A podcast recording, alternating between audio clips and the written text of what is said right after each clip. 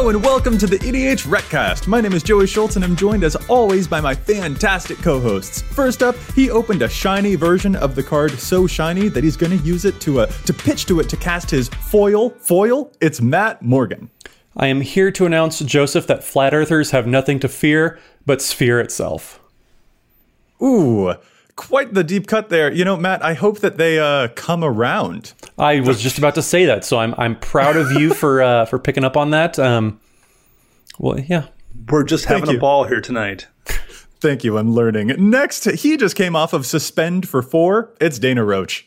Um, I just checked my spreadsheets, and as of Modern Horizons 2, I'll be adding more new cards this year in 2021 than I did in the entirety of 2020. So I'm just going to be done now. I'm, I'm taking the rest of the year off. No more changes to my decks. yeah. Good luck with that. Good luck. yeah. um, something tells me that you're uh, that might not work out for you, but I wish you all of the best, and I hope that you're able to resist the pull of all of the amazing bangers set after set that seem to always be coming out every set review season. Best of luck to you, Dana. Thank you. I'm going to need it. we all are, let's be real. Anyway, this is the EDH Recast. EDH Rec is the best deck building resource on the web for the Commander format, compiling data from deck lists all over the internet to provide helpful recommendations for new Commander decks. And here on the podcast, what we like to do is give all that data a little more context. Dana, what is it that we're talking about in this week's episode? We're going to talk about underplayed commanders, commanders that have less than 200 decks on EDH Rec. Yeah, I honestly one of the most shocking things about this show, which is like really exciting, we get to talk about those commanders that don't have as much love. The weirdest part of this show is honestly that you were not the person who pitched it because Right. we know how much you love those. uh, Would you call them hipster style commanders? Sure, I think I think that would be a way to phrase it. Yeah. Yeah, it was, it, but like it should be a whole bunch of fun. There are a bunch of commanders out there that aren't seeing a whole bunch of play, but still have crazy cool nuances to their strategy. So we're going to dig into them in this episode. Real quick though, before we get to our main topic, let's pause and give a huge thank you to the folks at the Command Zone who handle the post production work on our podcast, making it look as awesome as it does. And we want to thank our sponsors for the show too. The EDH Recast is sponsored by Card Kingdom and TCG Player. If you want to get any of the uh, new good green cards from Modern Horizons that could have been white, just go to Card Kingdom. Or any of the new good uh, black cards that could have been white, go to TCG Player. Just go to EDH Rec and click on the card in question. Go to the link down below, and doing so supports both the site and the show. And if you'd prefer to support the show directly, you can do so at patreon.com slash edhrecast. Uh, we have patron tiers of all sorts of levels. We even have patron exclusive content coming out every single month. So make sure you head over to patreon.com slash edhrecast um, for all of your patron needs. And, and actually this week we do have as a very special patron shout out. So we want to give a very special thank you to Roxanne Rasco. Thank you so much. Um, we appreciate it so much that we convinced the police to write a song about you um, years and years ago. Wow. Oh, goodness. And of course, you can stop by our stream, twitch.tv slash EDHRecast, to watch us play some awesome games of Commander with awesome community members. We just had Manson Lung from Command Zone on, and we will be having return guest Olivia Gobert Hicks on for the stream as well. It's a whole bunch of fun, so definitely hang out, twitch.tv slash EDHRecast. And now, fellas, let's get to our main topic. We're talking about underplayed commanders, and we drew the line at like sub 200 decks according to EDH Rec. So these are just commanders that are really, really overlooked because you know all those other commanders that have thousands upon thousands of decks to their name but sometimes you just get in a what i'll call a dana mood where you just you want someone to when you sit down at a table you want someone to lean over and go i'm sorry what are you playing what's that commander's name again And there's a lot of these old, particularly old ones that, that aren't any good. We're kind of focusing here on the ones that are, are underplayed, less than 200 decks. But also, you can build a pretty good deck around them. We're not, we're not talking about like underplayed bad commanders. We're talking about ones that are underplayed and interesting. Or at least that have some potential Yes. to them, I guess you could say. Like there's going to be a whole lot of really big popular ones in any of these color combinations, but there are some that just haven't gotten as much love. And there's probably really obvious reasons why that's the case, but that means that we might overlook some cool synergies. So, fellas, let's get right to it. Um, and the first one we actually have up in the show notes here is one that I built because y'all challenged me to do it. I think, again, that was a very Dana thing to happen uh, to force me to build a very old commander. So, let's talk about Martin Stromgald. Martin Stromgald is a four mana, one one mono red commander from. Matt, help me out. Is that Ice Age? I believe it is Ice Age. Yes, Yes, indeed. Cool. I I'm I'm doing it. I think. I don't know. The set symbols confuse me, and this thing's really, really old. So old that its text is extremely, extremely small. But this commander is like actually really awesome. This ability is legit. Whenever he attacks, all of your other attacking creatures get plus one plus one for each of those other attacking creatures. And the same goes for when you're blocking. So he doesn't pump himself up, but if you attack with 10 tokens, each of those tokens gets plus 10 plus 10. This is actually a really powerhouse commander who only has 43 text to his name. Like, I love this ability. Yeah, this is a commander like way back in Alpha. There was a card in red called Keldon Warlord that got plus one plus one for each other attacking creature. It just buffed itself. And Martin was basically the inverse Keldon Warlord, where it didn't buff itself; it just buffed everyone else for each attacking creature. Um, so yeah, I mean that that can turn an army, uh, a go wide army of, of basic tokens into something very scary very quickly. And shared animosity is a very very powerful card. So making it just apply to all creatures, regardless of their creature type. That just shows you how just devastating Martin Stromgald could be. Um, if you've watched us on twitch.tv slash EDHRECast, you've seen Joey go from uh, absolutely nothing going on, nothing to see here to, um, oh my gosh, everybody's taking 80 damage. Uh, it gets out of hand really quickly, and it's it's a it's not for lack of just power. It's definitely just because this card is older than Joey. So um, that's why most people just haven't heard of it because it's just a very old card. Yeah, it's it's really easy to overlook, and frankly, it would be a really good finisher to put into a deck as well. I think it is, as a result of being an older card, a little bit more expensive nowadays. But even if you're just attacking with five other tokens, each of those tokens is getting plus five, plus five. Like that's a hefty attack step, and it just increases kind of exponentially from there. So any ability to create a bunch of tokens all at once, something like a Tilonalli Summoner, or just even a simple Hordeling Outburst, can really flood the field, especially if you're able to give your stuff haste, and your opponents just may not see a huge attack step coming. So I'm hoping with this commander, what I've done is satisfy Dana's need for, you know, us to all play a bunch of really old hipster commanders and Matt's need to enjoy the combat step a whole lot because it's really fun when you manage to attack for like 250 damage. Yeah, I would say the big thing holding Martin back um, is probably the one one. It, it, really feels bad casting a four mana one one. um, there is a good bit of competition in the mono red token space. This deck tends to run a good amount of things that generate goblin tokens, which are usually the you know most frequently seen token in in red. Um, and if you're playing a bunch of goblin tokens, people that just tend to want to run a Krenko or something that that does goblin stuff as well. So it, it's it does have a good bit of competition, but if you don't want to go the Krenko route, this is really really strong. Yeah, and also another thing that's important is that you have to watch out for whenever Mr. Matt Morgan plays fogs like Arachnogenesis over there during my one big attack step. Yeah, it, it is. I mean, that applies to a lot of different decks. I wouldn't say that's unique to Martin, but um, if you play Martin out with some sort of haste enabler, um, you can go from zero to sixty quite fast. Um, so it's it's a very very powerful commander. I think just the price and the obscurity is really what's holding Martin back. Indeed. So that was enough about one of my decks. But Dana, there's a commander on our list here that I know that you are kind of excited to talk about. Yeah, we're going to talk about a Hua-Tuo Honored Physician, um, a one green green for a one two. And this is from way back in the Portal Three Kingdoms set, and it has an ability. Um, you can tap Hua-Tuo and put target creature card from your graveyard on top of your library, and you must activate this ability only during your turn before attackers are declared. So before your attack step. Um, this card did get a reprint five ish years ago in a commander set, so there are copies out there besides just the original Portal versions. Um, it's a very weird ability for green. You don't see that kind of thing very often. What you do see in green kind of frequently are cards that care about what's on top of your library. And Hua-Tuo is, uh, it has, has good ways to interact with them. Things like Call of the Wild, not a particularly great card, where you can spend two green green and re- reveal the top card of your library. And if it's a creature card, put it into play. So you have some interaction there where you can put your thing on top and then just flop it straight into play with Call of the Wild. So there's, there's quite a few different ways in green to interact with this ability. That sounds really, really tricky. And I mean, I'm kind of sold because it is a form of graveyard recursion, and we all know that I love that. But even just being able to like, if you mill yourself a little bit and then you set up the top of your deck with this ability using like a lurking predators to get a bunch of payoffs in a row, like that sounds also really, really spicy. And correct me if I'm wrong, but I think that friend of the show, Nick at Plaidclad on Twitter, is also quite the uh, the purveyor of Hua-Tuos in the world. Yes, he is. That's that's the deck. Um, I, I, wound up at one point on Commander Central doing a deck tech on his Watchwell deck, and we had him on as a guest.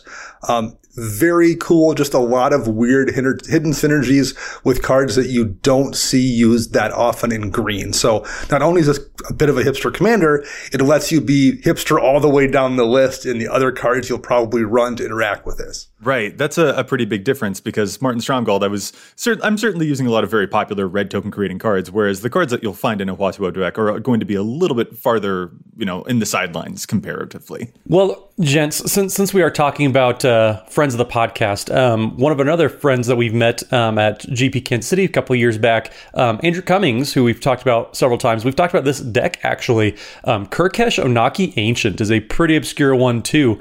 Um, only 139 decks to Kurkesh came out. I believe it was M13. Um, so way way back eh, at this point it's kind of way back but it's two red red for a legendary ogre spirit um, that is a 4-3 and kurkesh reads whenever you activate an ability of an artifact if it isn't a mana ability you may pay red and if you do you copy that ability and then you choose new targets for that ability. Um, so the, the way that Andrew took this deck was putting charge counters on everything, proliferating, and then you know copying those abilities, or just you know copying massive abilities that you want to copy, like Aetherflux Reservoir activations or um, Lux cannons, all sorts of just crazy, crazy artifact abilities you want to be copying. Kurkesh can do that, and uh, Andrew did it to us over and over again. Oh, double Aetherflux Reservoir sounds especially nasty. And you know what? With the amount of like crazy stuff that red artifact decks can actually pull off, including like getting them back to your hand or casting a bunch in a row because of any cost reducers that you've got, that could also just end up being like a life gain situation happening, but in a mono red deck. Like, what a twist. Well, and with cards like Liquimetal Coating or the new Liquimetal Torque from, um, Modern Horizons 2, you have the ability to turn things that aren't traditionally a artifact into an artifact just to use Kurkesh as well. That sounds so cool. Oh my goodness. I'm wait, okay. Is it possible to have a mono red planeswalker deck now because you're using those to turn planeswalkers into artifacts and then copying their abilities? Is that another potential direction for this? Those Liquimetal Torque cards are really crazy. That that does sound quite feasible, but when you think about just all the just crazy artifact interactions out there, um, all these activated abilities that you want to be copying, like there's a pretty good field out there. Anyways, even if you're not doing a specific theme like Andrew was, uh, there's some very very powerful synergies for a single red mana to get two Aetherflux Reservoir activations.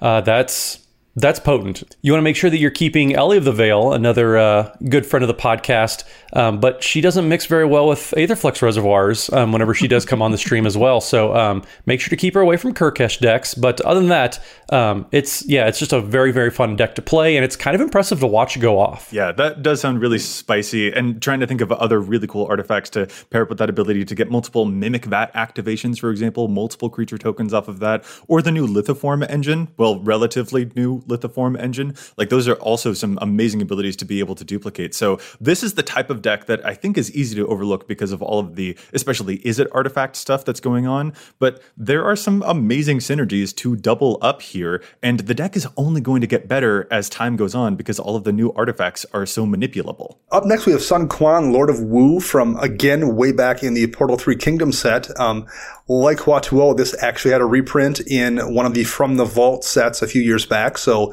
it's not cheap, but it's also not insanely expensive. Um, Sun Quan Lord of Wu is four blue blue, six total for a four four. And it simply says creatures you control have horsemanship, which functionally in Commander means creatures you control are unblockable. Sorry to interrupt you, Dana. Just when was the last time that you ever saw a creature with horsemanship in a game? just like yeah, I mean, it's it's just not something that pops up in Commander really at all. I, I can't. The, the, last time I think I saw it was when they printed one in a precon deck like five years ago. Yeah, it's effectively unblockable. Just your creature's unblockable. It may as well say that. It's, it's kind of like giving all your creatures shadow. They just they're they're unblockable. No, nobody else interacts with those. Yeah, and and this is also the type of card that really starts to muck with the the uh, Vorthos player in me because I look at other commanders out there like Sidar Kondo, for example, who's on a horse, but doesn't have horsemanship. So why is it not block? And then my brain just immediately breaks. But this is a really powerful effect. Well, Isidore Kondo, I think, is probably bad at riding horses. So that's probably why he doesn't have the ability. wow. Um, that's what I, I assume in my head to make it all make sense. Yeah, I mean, Martin Stromgald is also on a horse, also does not have horsemanship.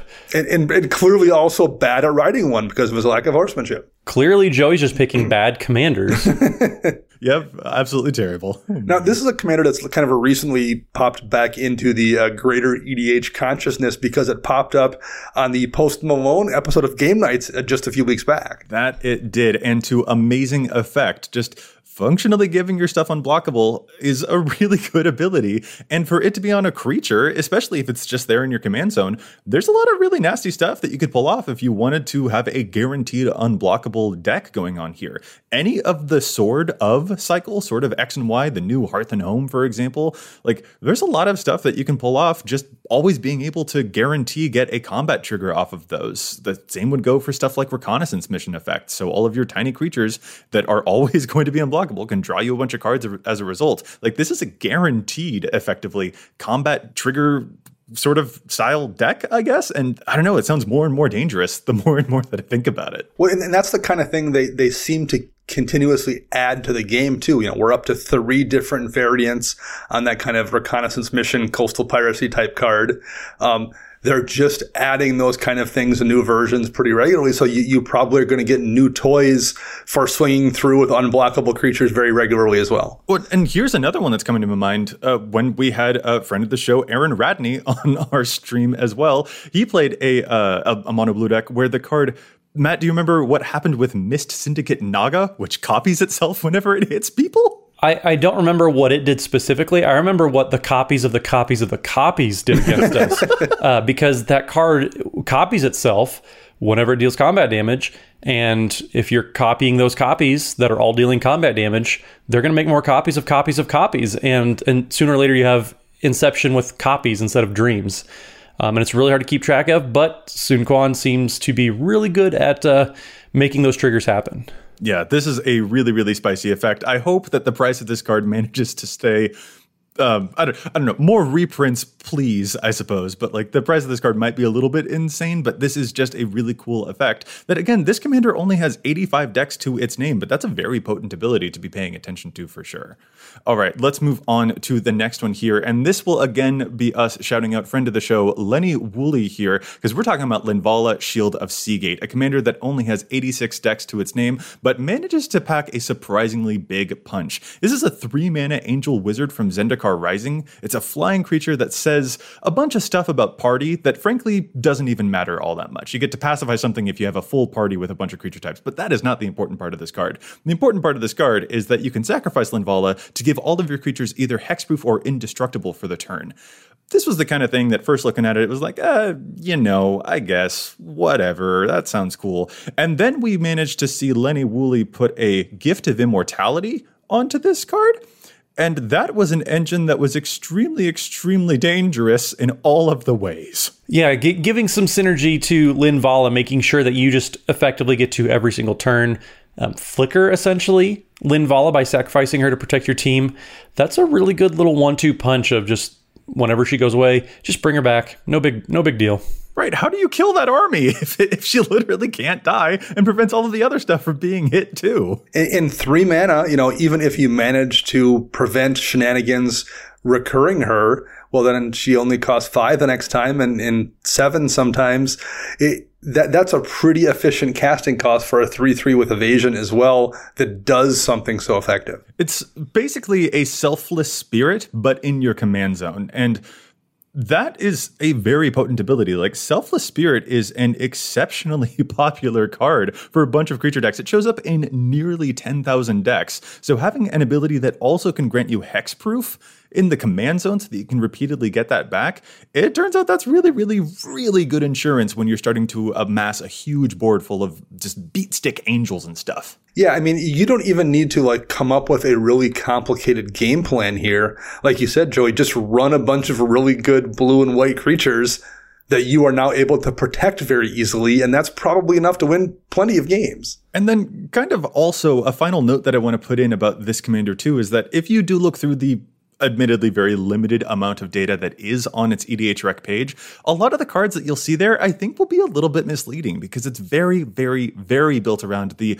party ability that Linvala has. So there's a bunch of cards that care about amassing multiple different types of creature with, like, you know, getting your rogue and your warrior and your cleric and stuff like that. And I think that that is kind of a distraction because if you just play regularly good creatures that Linvala can protect and that your opponents want to kill, but Linvala will not let them, that is probably going to be better than trying to amass some big party situation when you can really just kind of go into the red zone instead and make it very difficult for your opponents that way rather than trying to be clever about it. it it's one of those commanders whose whose pages I feel like is a little bit misleading. Yeah, I, I think so too. Um, the, the, text on it's misleading. Like I, I, I, recall the first time I read this card thinking, well, that doesn't seem that good with with party. I'm going to put together a bunch of kind of mediocre party creatures and then do what with them. It wasn't until I saw it in practice, actually, I saw Lenny's deck where he's just running a bunch of really good stuff and using it as a selfless spirit that I realized like, oh, that's, that, that text is not necessary and is in fact distracting. Right. This is, this is actually the type of card that I've been completely destroyed by it in my mom's own uh, blue white flying deck as well. She's managed to use this for protection. So like I have personal experience with this as well. And it's a really good card that can also be very subtly powerful in the command zone too. But like honestly, if that like that second block of text about the party was not there, I would have liked the card a lot more because I would have immediately known what to do with it. The party stuff actually was like confusing. You, you sound like Matt when he's talking about Strixhaven cards where there's too much text on the card. Yes, yes. if there was yeah. fewer. This is a math is for blockers moment. Like the party is for blockers. I just didn't need to see all that stuff. Yeah, it's not very often that there's a commander that comes along where you just actively want to ignore half the card. Yeah, right. exactly. Okay, so those were five underplayed commanders so far, and we've got more to talk about. But real quick, let's pause and challenge some stats because it is one of our favorite segments here on the show because there's just so much data on EDH EDHREC, but we don't always agree with it. Sometimes we think that cards in the 99 are also underplayed or even sometimes overplayed. So we like to be a little bit critical about those statistics and challenge some stats. Matt, how about you start us off this week? What is your challenge? So, if you read all the articles over at edhrec.com, you'll notice that I did a, a special little guest spot um, hanging out with Jevin Lortie, who writes the Challenge of Stats column, um, and where it's just basically he challenges a lot of stats every single article. It's a great series, and I've used quite a few of his challenges actually from those articles um, here on the show. So, since I got to come on the show and talk about him, he actually brought up a really good card that don't tell him. Um, I didn't even know existed because I just missed it amidst all of preview season. And that card is Pest Infestation. Um, so Pest Infestation is XX green for a sorcery that says destroy up to X target artifacts and or enchantments. Then you create twice X of 1 1 black and green pest creature tokens um, with when this creature dies, you gain one life. Now, the card is all right, but then um, when you realize that you know there are token decks out there, it's one of the most popular themes on EDHREC. You can find quite a few different ways to abuse this. Um, when you look at it on face value, it's even if you just do X for one, so you're paying two and a green essentially, you're still getting a sorcery speed reclamation sage, which is one of the most played creatures in all of Commander. Um, if you add in the token synergies there, where you get two bodies, plus all the other upside with tokens, uh, this gets pretty out of hand pretty quick, and it's up to X target, you know, artifacts or enchantments, and then it can scale if you need to take out multiple different uh, cards on the battlefield. You can do that with Pest Infestation. Now, there's obviously you can't blink it. There's other shenanigans with Reclamation Sage that you can do, but if you're playing a go wide type of deck, you just want a bunch of bodies, or you're playing parallel lives or doubling season, anything like that, or even you know Cathar's Crusade. These get really big really quick. Um, I had really undersold this card uh, for a long time. It's only in about 2,200 decks so far, um, but only 21% of token decks, which actually is lower than Reclamation Sage in those same token themed decks. Um, I think that number should be much, much higher. Uh, we always advocate for playing for more removal type spells and removal spells that build into your synergy that you're already trying to take advantage of. Um, that's just win win. So I think 21% of token decks playing Pest Infestation is is way too low. Um, it's a great way to get rid of cards that are t- causing you problems on the battlefield, and it's a great way to make you more tokens. I love this card. I missed it during preview season, um, but I'm glad that Jevin asked me about it because uh, I, I definitely think if you're playing token deck, you want to play this card. Matt, it's kind of fortuitous that you would mention a token card for your challenge because our listener submitted challenge also regards tokens, especially with how they relate to cards like Parallel Lives. Here's the thing though, Matt, it this is an overplayed challenge, not an underplayed challenge. So Archimicarus from our Patreon Discord points out the card Parallel Lives doesn't work the way that people think it does with the new commander Aeve Progenitor Ooze. Aeve Progenitor Ooze is the new 5 mana ooze with Storm from Modern Horizons 2. It isn't legendary if it's a token, so all of those Storm copies will be able to exist on the field, and Aeve enters the battlefield with a plus 1 counter on it for each other ooze you control. So we'll go off in one crazy big turn, make a bunch of ooze tokens when you cast this, but here's the thing they'll all enter from the stack. They won't be created as tokens. A token entering from the stack is not considered to have been created. So an effect like Parallel Lives, which doubles up your token creation, doesn't actually interact with this commander at all. Parallel Lives is like a $60 card that's showing up in 42% of the Aeve decks that exist so far. Granted, there aren't a ton of Aeve decks that exists so far because it is a very new commander,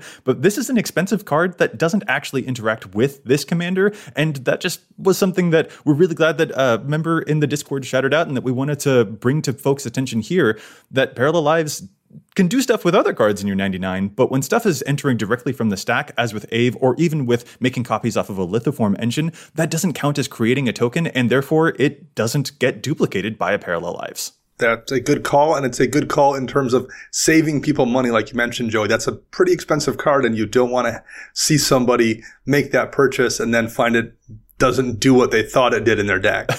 Right. So use Parallel Lives more with Matt's challenge and less with Aeve is what I think we're hearing. Yeah, that's that's a that's a good good call. Well, my challenge here is for a card in um, 2800 decks. It's an artifact prototype portal. It's four mana and it has imprint. When prototype portal enters the battlefield, you may exile an artifact card from your hand, and then you may spend X and tap it to create a token that's a copy of the exiled card, where X is a converted mana cost of that card. So Parallel Lives would work here because you're creating a token. um, the reason this should be in more decks is we just in Modern Horizons 2 got 10 new artifact dual lands as well as an additional land in Power Depot that's an artifact land. Um, what's great about Prototype Portal is if you imprint an artifact land on it, you can just tap it for no mana and make a token artifact land. And in the case of the new ones, they're all indestructible as well. So artifact commanders like Breya just got six new duels and a power depot. So now at this point, you probably have, if you want to run them all, you're looking at maybe 15 cards in your deck just for lands that would qualify to be put under the prototype portal, allowing you to make land ramp for for basically no mana at all aside from casting the portal. Um, you know, Sydri Galvanic Genius, for example, just got four more, taking her to eight. Um, even in a two color deck where I'm like, like my Veil of the Nightclad deck that cares about artifacts, I went from three to five lands now. So there's still a pretty decent chance I draw one even in a two color deck to use. And that's before you get to things like Sol Ring or Mana Vault or even Mana Crypt for zero. Like I would be perfectly okay in printing a Sol Ring on this and every turn spending one mana to make a new Sol Ring or making a new Sol Talisman or Mox Tantalite or Lotus Blossom. Um, if your deck has some density of artifact lands or one or zero drop mana rocks, Prototype Portal can really get out of control, and it should be in more than 2800 decks, especially with this whole new slew of artifact lands we just got. Prototype Portal, the original Osgir the Reconstructor? Question mark. um, uh, more or less, yes. It's uh, were were we on a secret? Brain wavelength or something like that, where we all picked cards that had something to do with tokens. Matt, have you done something to us? Is this your doing? I'm, I'm just glad you guys are finally listening to me with all the things that I've been preaching over 160, however many episodes we've been going. Um, you're finally listening to me. It's finally picking up, and uh, I'm glad for it. all right, good to know. Okay, fellas, let's get back to talking about some underplayed commanders. And So, Dana, the next one we're going to talk about, I know is pretty near and dear to you, but it is a Selesnya card, so I think that Matt is the one who needs to properly. That seems fair. I mean, I'm glad that this one gives Dana a, f- a few shudders at night.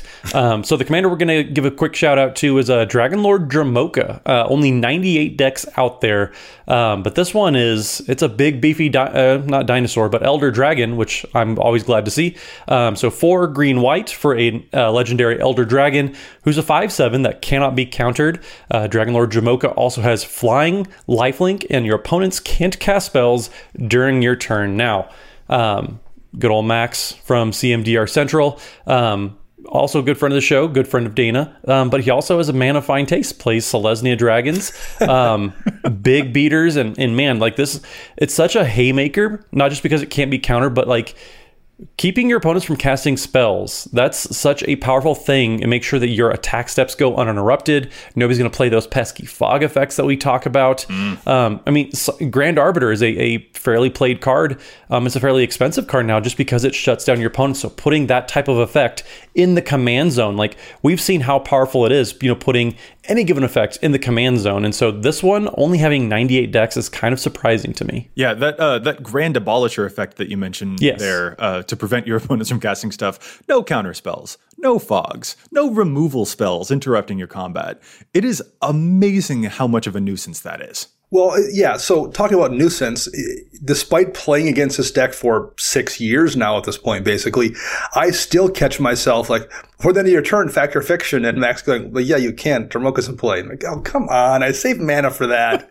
like, I, I still do that way too often, and that's just the silly, dumb stuff. In terms of like actual strategy, you get those points where you're like, "Okay, I can take two Dromoka hits and I'm fine," and it, you know, you pass to him, and he casts Blackblade Reforged and equips it, and you can't do anything. You're like, "Oh, well, okay, now I'm I'm dead. I'm just going to take 17 Dromoka damage this turn, and that's going to kill me." Um, additionally, green has a handful of really powerful draw effects, things like Hunter's Prowess or Soul's Majesty that draw you cards based on a creature's either power or damage it deals.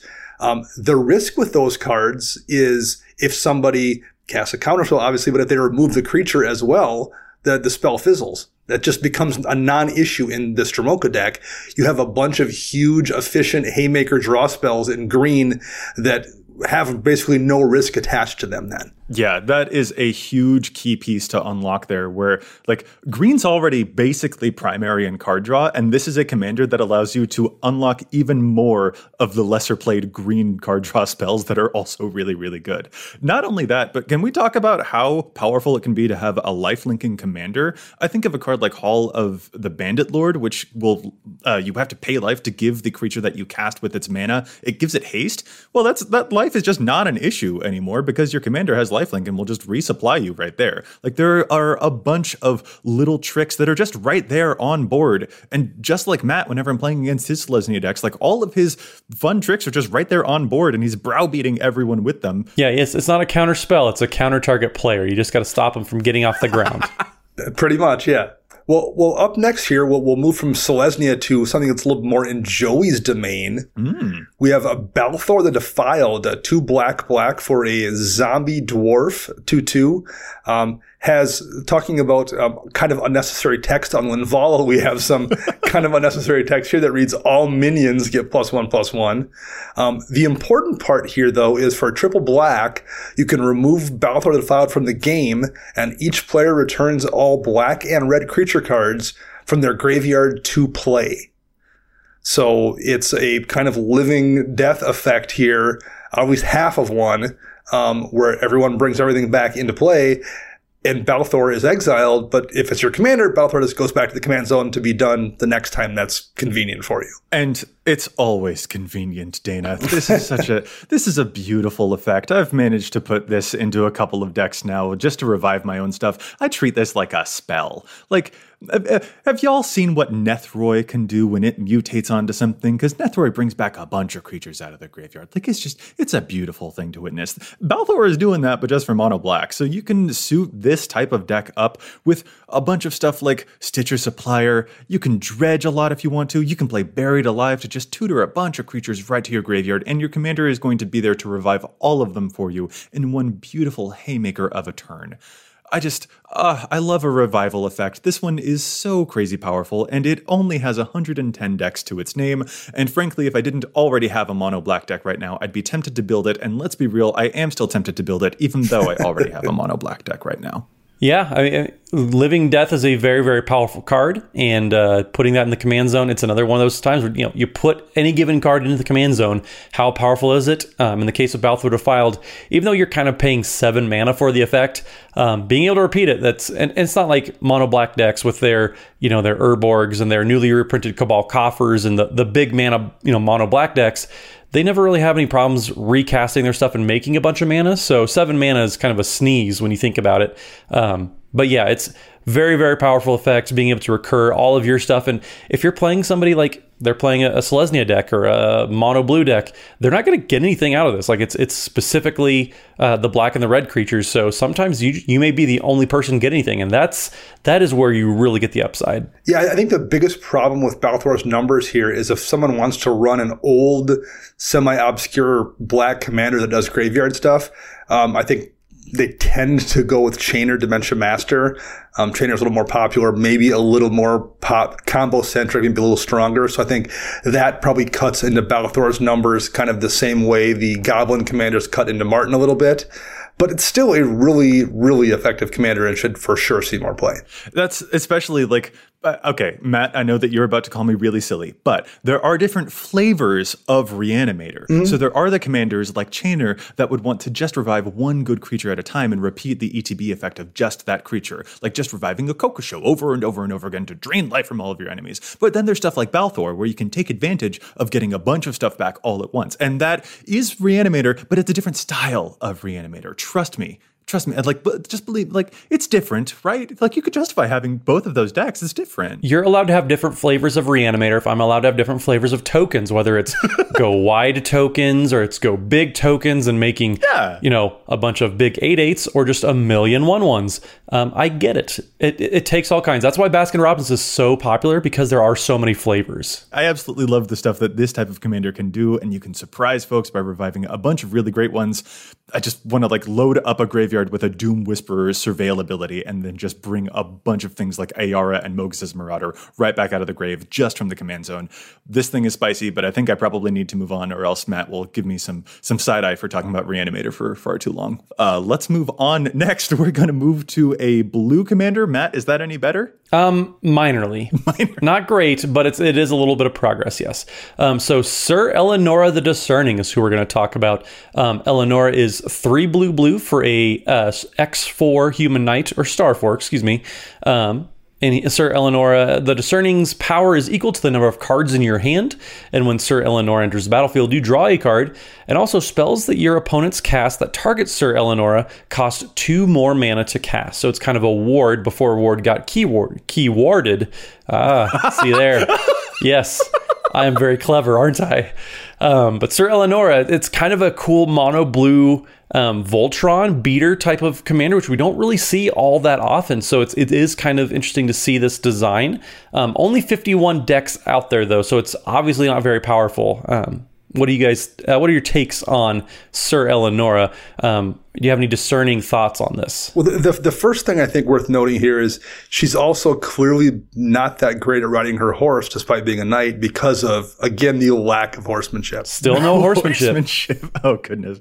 Well, and Matt, there, I think you said powerful when you meant to say popular, but I think that there's a pretty decent potential for this type of ability to end up being powerful indeed. Like the Voltron ability is not a thing that we see in blue decks very often. Blue is kind of weird at closing games out sometimes, where sometimes it feels the need to rely upon combo or, heaven forbid, a laboratory maniac win condition by drawing its entire deck. But actually punching people with just really big creatures, including for commander damage, is a bit more rare in blue. And this is just an uncommon commander who can actually get really, really, really big. If you've ever seen like a body of knowledge in play, which also gets big equal to the number of cards in your hand, or if you've ever equipped something with an Empyrial Plate, an equipment that also buffs up for the number of cards in your hand.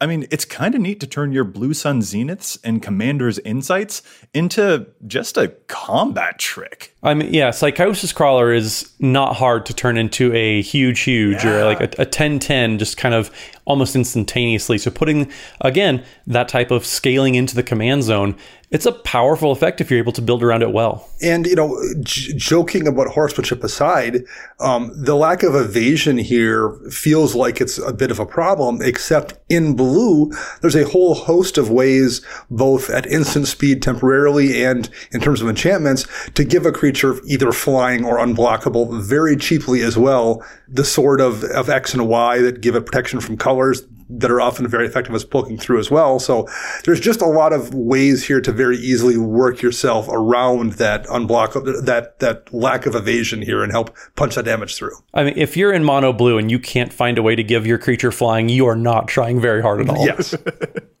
yeah, this is a Voltron commander damage that also has a bunch of counter spells. Like you can stubborn denial with this commander pretty darn easily. And that is also just going to be hell in a handbasket for your opponents to try and fight through. So again, it's you know just an uncommon, and there are plenty of other mono blue decks that probably capture attention more often. But there's a surprising utility to this one that just hasn't quite been keyed into, but it definitely has potential where we don't usually see blue explore in that vein as often.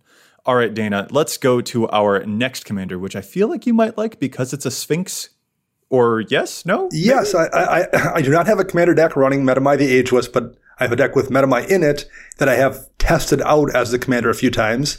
Uh, Medomai, there's 116 decks running this Sphinx from the original Theros block. Four white and blue, six mana total for a 4-4. Um, Medomai has flying like most Sphinxes, Sphinges, I guess, technically. Um, no. Whenever Medomai the Ageless deals combat damage to a player, take an extra turn after this one, and Medomai the Ageless can't attack during extra turns.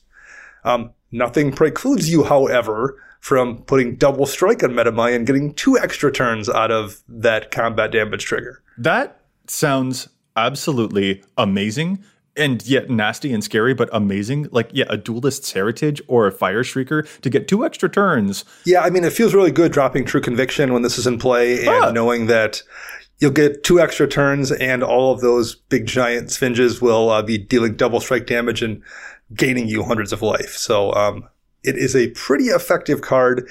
I would say the the one downside here a little bit is um, if it's in your deck and no one can see it coming, that's one thing.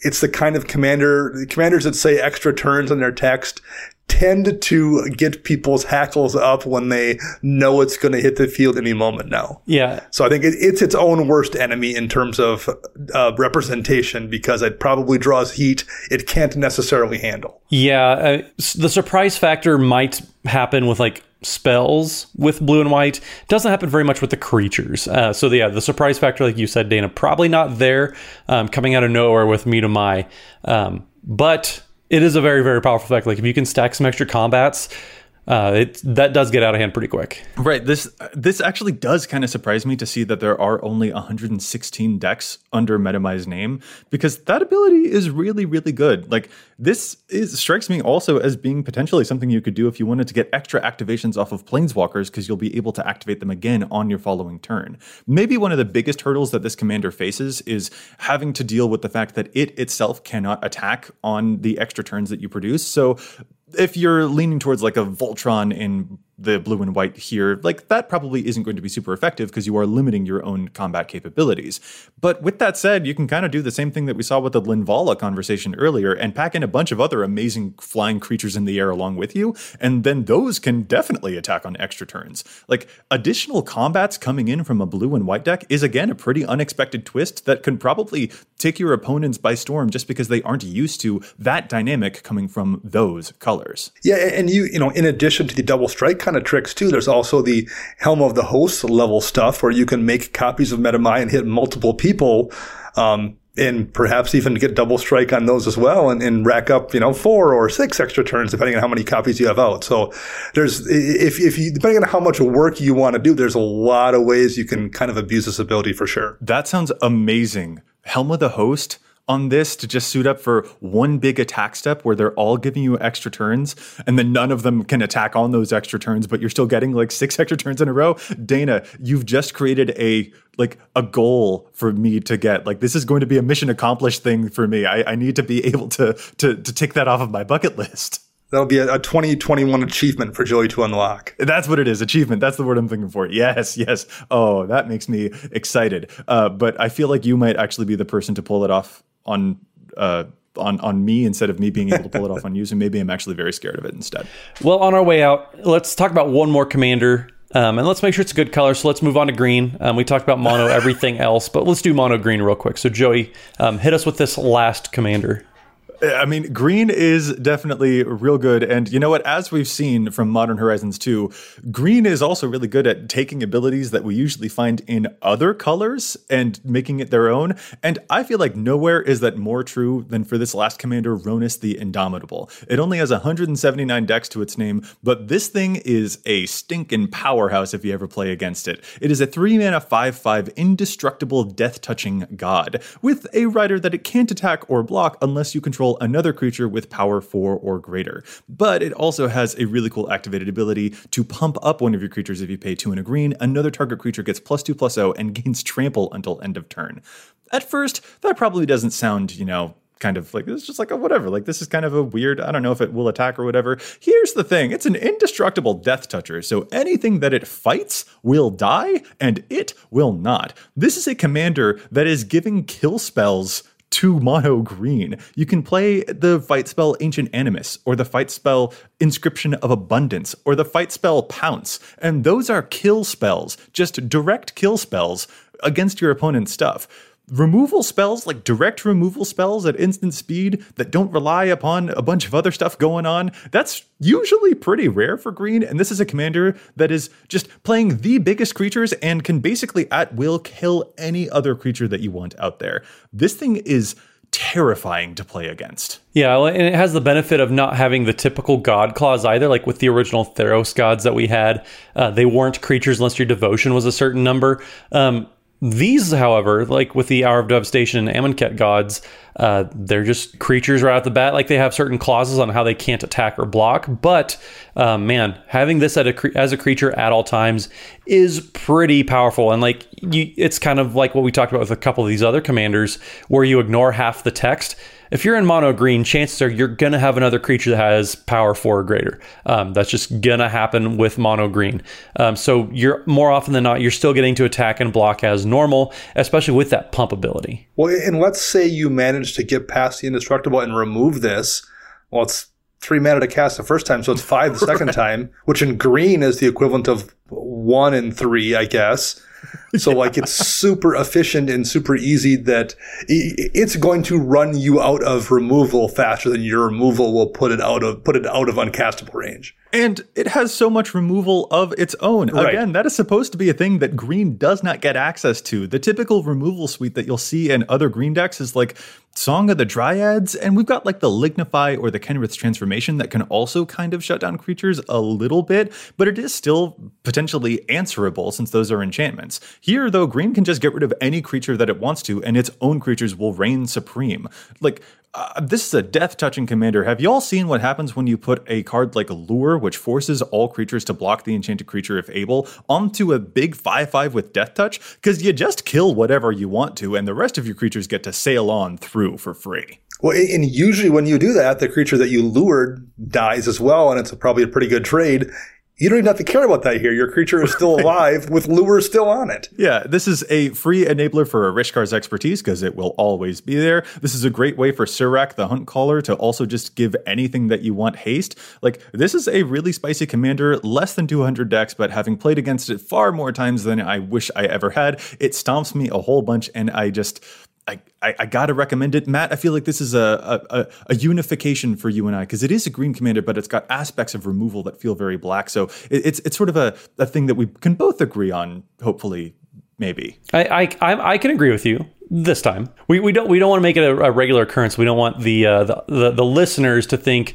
oh, those Matt and Joey guys, like they're getting along really well. No, no, no, no. We'll we'll, we'll still we'll still find the the most minute things to pick apart. Gotcha, gotcha.